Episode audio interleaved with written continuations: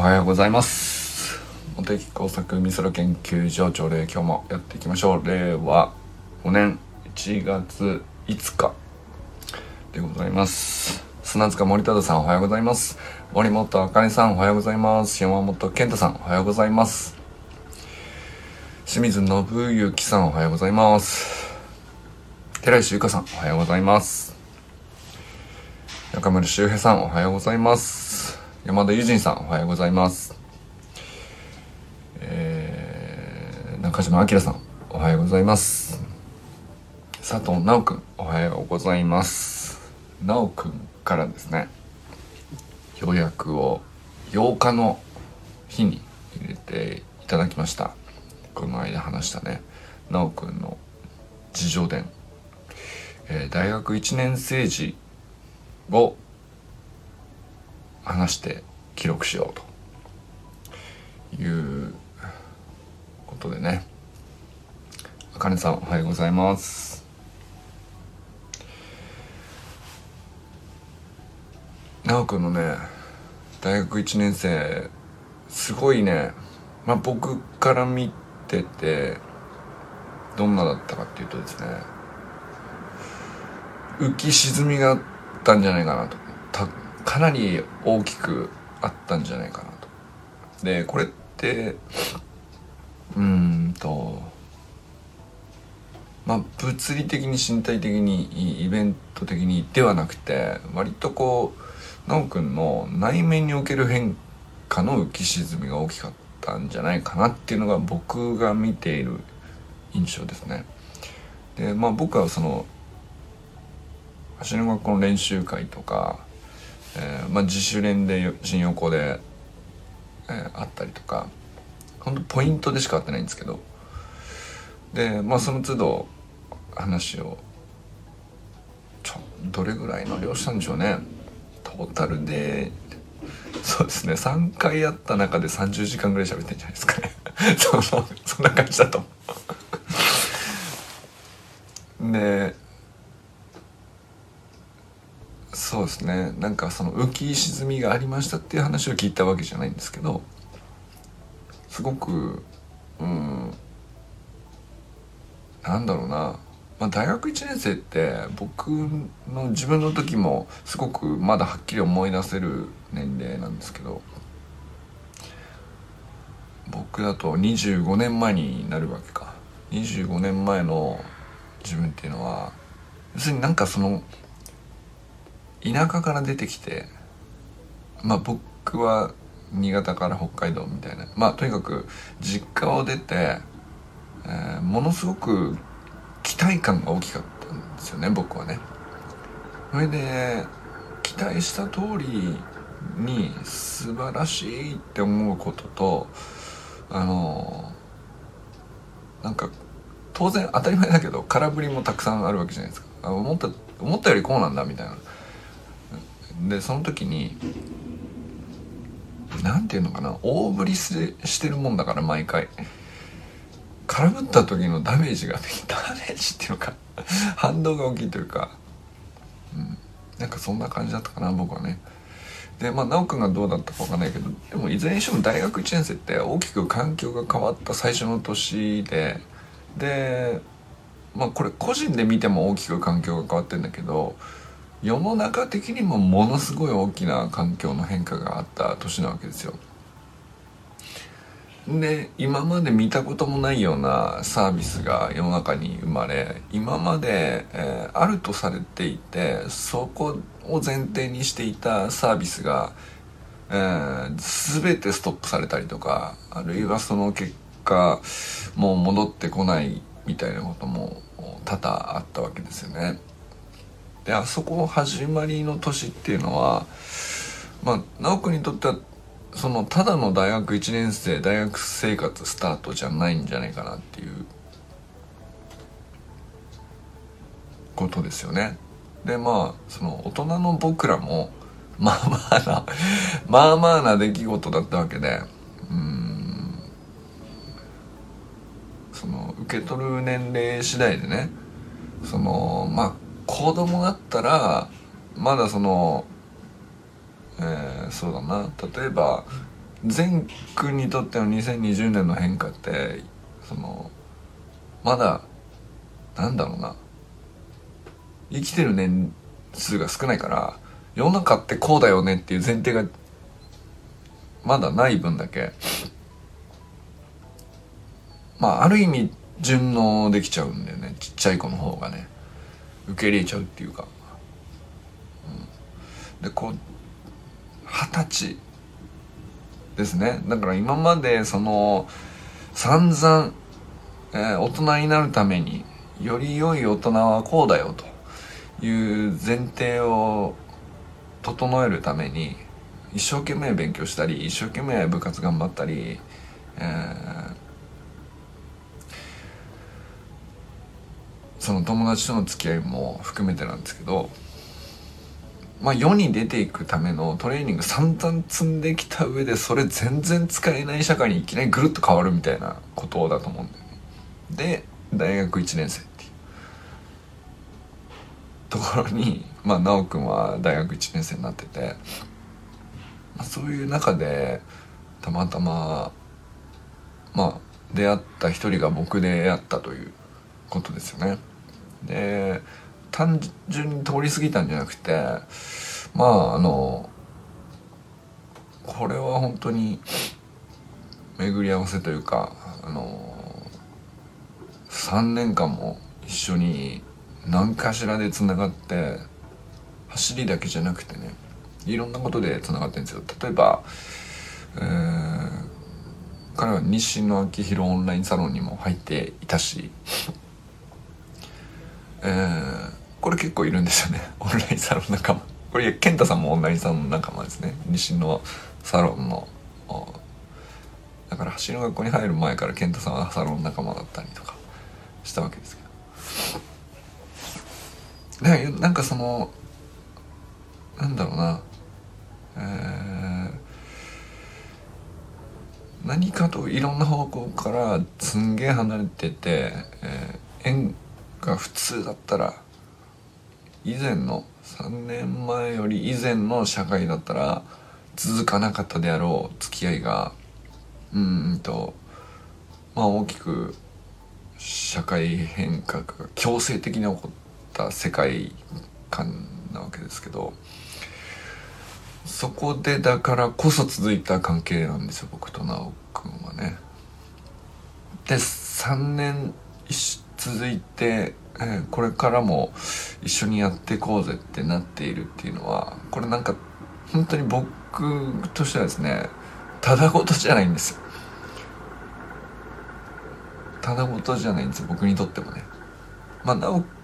君にとってはあのこれから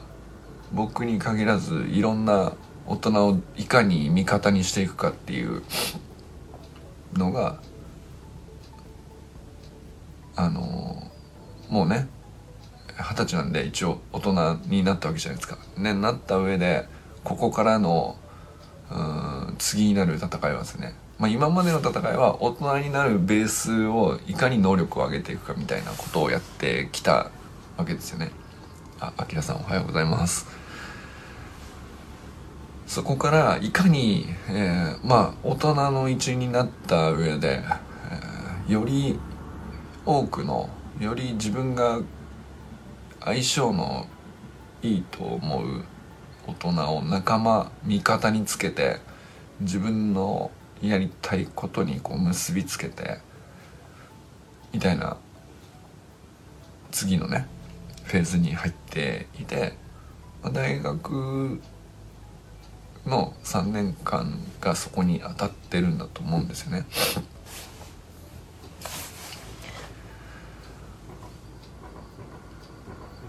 その中でもあの大学1年生っていうのはもう強烈な 重要性を感じるな その別にプレッシャーとかじゃないんだけどさもうそうならざるを得ないっていうかさ2020年に大学1年生を迎えたなんていうのはちょっと今まであんまりその僕もあえてなんだろう特別視してなかったんですけどとんでもないことなんだよねやっぱりね。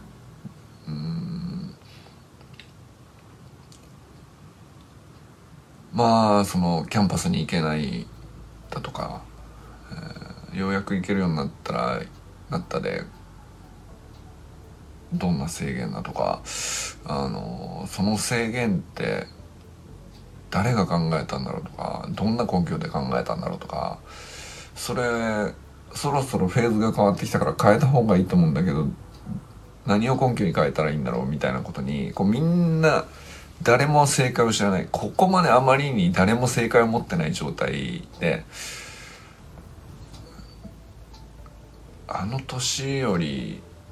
他において他にありましたかっていうね。そんな年に大学1年生で実家を出て東京に出てきて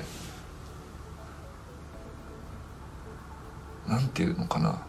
あの期待を膨らませてこうなるぞっつって出てきた時のあのまあ当た何かが当たればその手応えたりはもう喜びとかもすごいんだけど空振った時の反応ものすごいその後の何て言うのかなまあ一時的にはダメージとして感じ取るかもしれないけどその後の血肉になるなっていうのが僕の実感なんですね。僕が大学1年生の時にもう期待にあまりこう胸を膨らませすぎて出てって、楽しいってなったことと同時に「えこれないの?」とか「えこんなもんなの?」とかあのいろいろあったわけ当然ねそのそもそも期待があの何の大した情報もない状態で勝手にその膨らましちゃってるからさ大学ってどんなもんだとか全然知らないで勝手に期待して間違った期待もたくさん含まれてる中でねあのパンパンにしてこう持ってってほとんど当たらないわけですよ。でこう全部こうこれも外れかこれも外れかみたいな感じですごい当時はショックだったですね。反動がきつかったですなんか当時はね。えこんなもんなの？みたいな。でじゃあまあダメージでネガティブなのかって言ったらあ僕は結構そのあの時に感じたフラストレーションとか憤りとか何なんだよこれ。もっと俺はこうしたかったのにみたいな、えー、ことを成し遂げようと思ってその後大人になっていったっていうね 記憶があるんですよ。例えばまあ研究者になったのも多分関係してそうだし研究者になってからも誰でもこういうふうに活動をするわけじゃないんでまあかなり、えー、特殊と見られるおかしなムーブを多々してるんですよ僕は研究者としてね。うん研究論文を書くこと自体はみんな共通してるんですけどそれをよりなんだろうなこんなマニアックな話をわざわざ一般の人になんでこんな一生懸命分かってもらおうとしたんだろうとかよくよく考えるとわけわからんなと ですよね そのいろんな講演会だとかなんだろうなイベントみたいなものもそうだしテレビ出演もそうだし本を書くのもそうですね何でもいいんですけどなんかそっちにかなりのエネルギーを割くように僕はその後なるわけですけどそんなことにコストを支払ってエネルギー時間と命の時間とエネルギーを支払って一生懸命になるぐらいだったら次の論文書いた方が出世は早いんですよね。とか なんかそういう意味で言うと その評価基準に沿わない、あの生き方をしていてわけわかんないなと当時はね。なんでそんなことがしたいのかもよくわかんなかったけどあの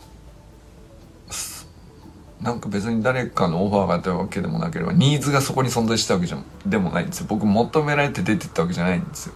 なんかもう聞けみたいなその 俺の話を聞けじゃないですけどほんとそういうのに近かったと思うんだよな。なんか僕の30代から40代にかけての10年間のムーブみたいなものっていうのは非常にエゴイスティックというかな何をやってたんだろうなっていうぐらいね。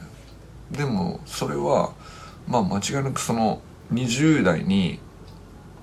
まあ学生時代ですよね、まあその散々一生懸命なんだろうなこれが大人になるには必要な勉強なのだぞと言って中学高校と一生懸命勉強して、えー、受験もハックしてですね無事無事クリアして入学してみたところじゃあ期待していいんだなと。そこまでやらしたんだから相当やったぞというね。なんかそのなんかなんかそんな感覚だったのかな。俺はやったんだから期待するぞしていくぞって言って大学入ってったらあのまあ全部が全部外れたわけじゃないんだけど結構な外れがあって俺の期待からすると。あのです、まあ、大学側からするとね、えー、知らんよって話なんですけどなんだよこれはみたいな感じだったの俺は。うんあまり具体的にはトゲがあるんで言いませんけど。すごく憤ってた。今では全然怒ってないしあのいやそりゃそういうもんだよなっていうね。あの大学の先生になった友達とかをこう見てて大学の授業やってるのを見てて運営だとか会議だとか話聞いてるとねあのそりゃそうだろうなってなるよね。っていうこう事情が全部分かった状態で改めて見るとこう全然別にあのどうすべきだとかないんだけどうんといやあるよあるんだけど まあそうなるよねっていうふうな納得をしてる。だけどまあ当時の私はですねこう壮大な勘違いの期待を抱いてパンパンに膨らましてこう入っていったところ全然違うじゃねえかと。なんだこの約束違うじゃねえか約束してないんだけど約束違うじゃねえかって思ってたね そのその感じでこう入ってって、えー、大きく空振りしてその反動がもうなんか体をぎっしぎしにきしませるみたいな感じにな感覚だったかなでまあその時のフラストレーションとか憤りとかあの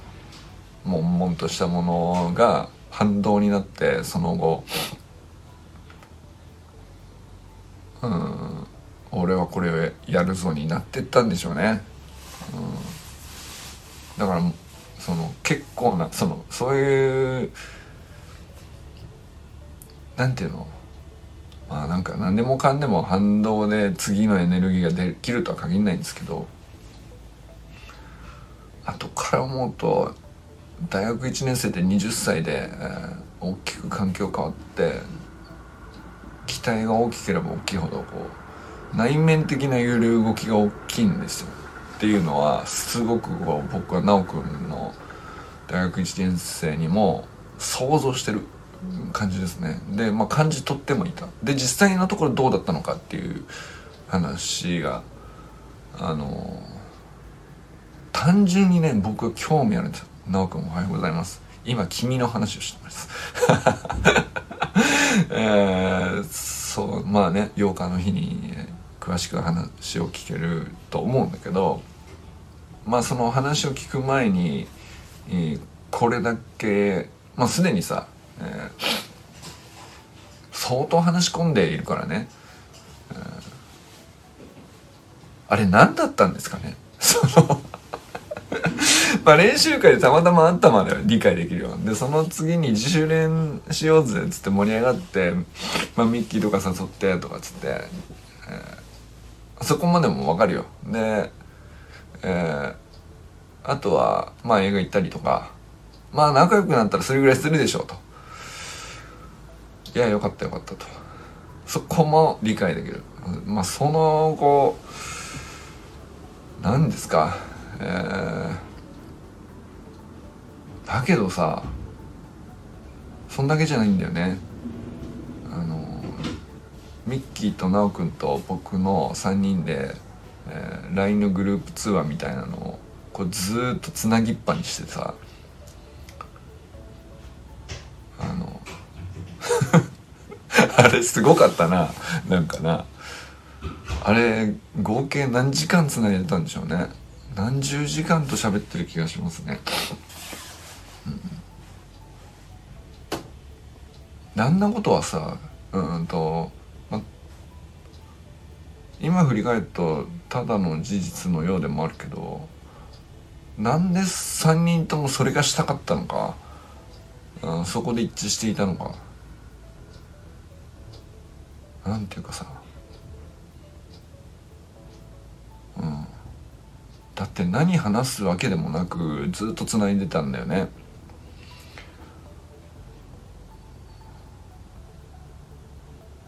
風呂入りながらとか。聞いてたよ。ずっと直くんのミッキーが喋ってるのを風呂で聞いてたりとかしてましたね。で出てから洗濯物干しながら聞いてたりとか。たまに入ったりとか。そんなことやってたよね。でこれ健太さんともやってんだけど。まあ要するに過去に前例のない説明しようのない付き合い方をしてるなっていうことは間違いないんだよね。でもねなんか理由があるんだよね、うん、こうしたかったんだろうねでそれはなんかあの掘り起こしたところで役に立つかは分かんないことだらけなんだけどもうほんとなんか無意味にやっていたこともあるしなんか話したいんで相談してこういうこと決着して結論して次これ決めてっていうアクションを決めてあの相談の上で作業してみたいなことも実際やってたじゃん。だなんかそのすごく生産的なこともやミーティングとして生産的だなっていう迅速に物事を決めてあのオンラインだけで完結してあと各々が作業してプロダクト作ってみたいな。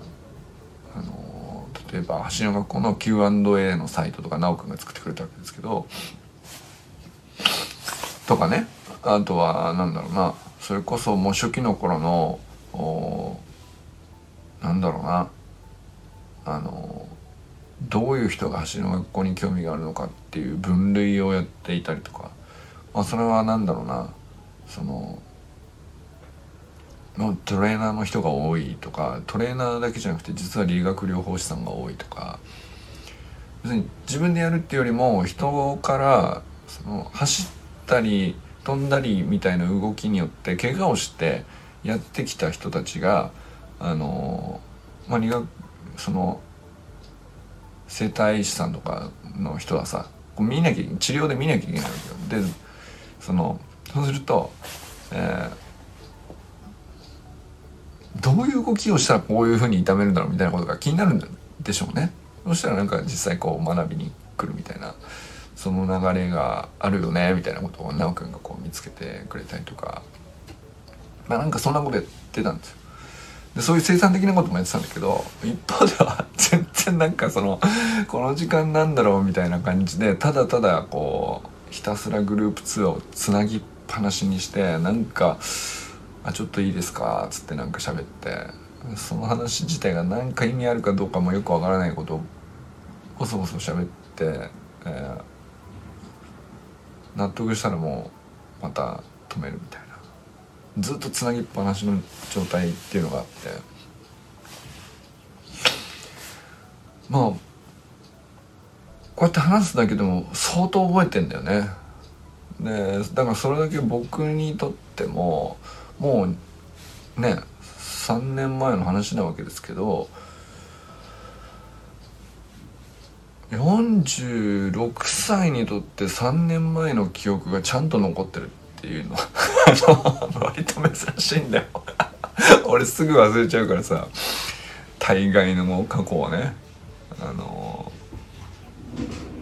特に人が何してたなんてほぼ気にしてないから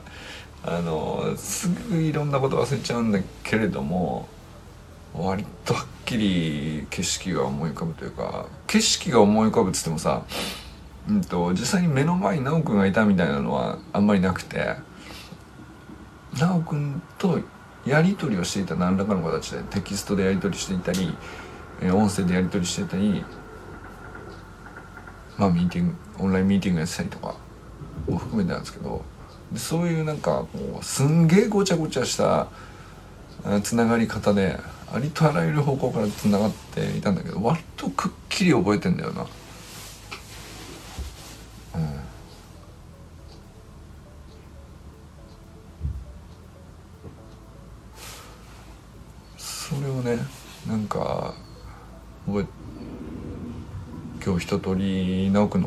けを喋ってる朝礼になってますけど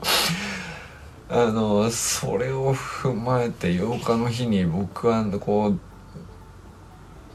直くん側からの目から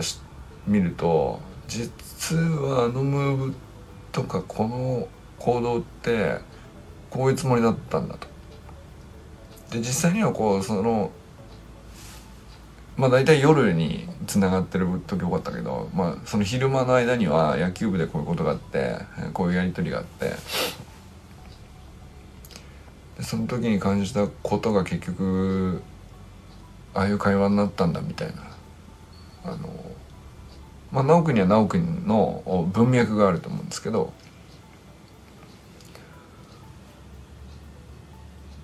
そこにはめちゃくちゃなんかその言い知れぬ興味というのかあなんて言うんだろうな。これはちょっとあの別に本当直くんに8日の日に頼まれたからじゃなくて俺とてつもなく興味深いと思ってるんですよね。あおはようございます友人さん。ありがとうございます。8日の日に決まりました。直くんとね僕のこう第1回の掘り起こしミーティングというか大学1年生を振り返ってまあなんだろうな記録するという。あれですねなんかその将棋をこう一戦交えて全部指し終わってるんですよ。こう1手2手3手。で最後まで指し終わって2020年っていう基盤はもう出来上がっ寄付はもうなんていうかこう全部打ち終わっているんですね。でそういう状態のところで、えー、お互いそのあそこそう来たんだ。わかるわかる。だとしたらこっちだなみたいな。あアーカイブでぜひ見てください。だとしたらこうだろうねっていうのも感じ取っているんですよ僕としては。だからある程度のことは分かる。そのどういう意図なのかっていう。修くんがどういう意図でそうしたんだなとかっていうのも大体分かるんだけどもう一回一から振り返ってまずこういうふうにしようと思って、えー、一手目を望みつつこういうふうに進めていきましたっていうのをそれぞれ口に出して言うじゃないですか。あの棋士の方がこうあのもう一回全部振り返ってさ基盤の上のこう、えー、1手目こう指して2手目こう指して。で疑問があったりする打ち手に関してはそれはどういう趣旨だったのか意図だったのかあのこうしたいと思ったんだけど結局最後の最後の方でこの一手がこういうふうに効いてくるみたいなことを振り返る 振り返りあるよねなんかね。あんまり僕将棋詳しくないんだけどなんかあれあれに似てんなと今思いましたねなんかあの奈くんの一手一手の要所にだけ僕が登場してるんだけど奈くんの一手一手はもう僕以外との付き合いでもいろんな一手をこうどんどんどんどん指してるはずなんですよね。でそれをも含めてなんか振り返って聞きたいななんであんなストーリーになったんだろう。そしてなんであの決着になったんだろう。決着？わかんないんだけどね。まあ最終的な盤の状態っていうのがあったと思うんですよ。2020年の1年間における、うん、でその番を引き継いで2021年が始まり、えー、そこもまたこう次々とこう次の一手はこれだと。でこっちを上げておきながらこっちはこっちでこうこう固めてみたいなことをやりながらみたいなことをやってるんだよね。でそうやってこう積み上げて今に至るんだと思うんですよ。でここ直近のさ打ち手を覚えてるんだけどなんでこの打ち手を打たざるを得ない状況になってるのかっていうことをこう遡ってていくと基本的に過去の記憶を引きずって今もうこの寄付の状況になっているからあのこっち側に王が寄っててこっち側にこう負が薄くてこっち側が固まってるみたいな。でお互いこういうふうに、えー、差し合ってるみたいな盤の状態があって向き合って付きやってるわけじゃないですか。そこに至るまでには次の一手はとかちょっと前に3手前からこういうふうにやろうと思ってやってるとかっていうのは結構記憶はっきりしてんだけどそもそも何でこの盤面になってるんだっていうのはあのあえてちゃんと意図的に振り返らないと分かんなくなっちゃうんだよね。多分それをやろうとしてんのかなと。2020年大学1年生になった修くんと44歳で、運動不足に危機的な恐怖を感じたモンテ作があの走り始めるというね、まあ、その場面で、えー、日体大のガチの大学生と そのなんで話が合うんですかっていうね。ところが8日の日の話になるんだろうな。まあ僕の中ではそんな風に捉えてます。ということで楽しみにしております。それでは。皆さんは今日はね どなたと笑いますでしょうか？今日も良き一日をお過ごしください。じゃあね伊集院さんありがとうございます。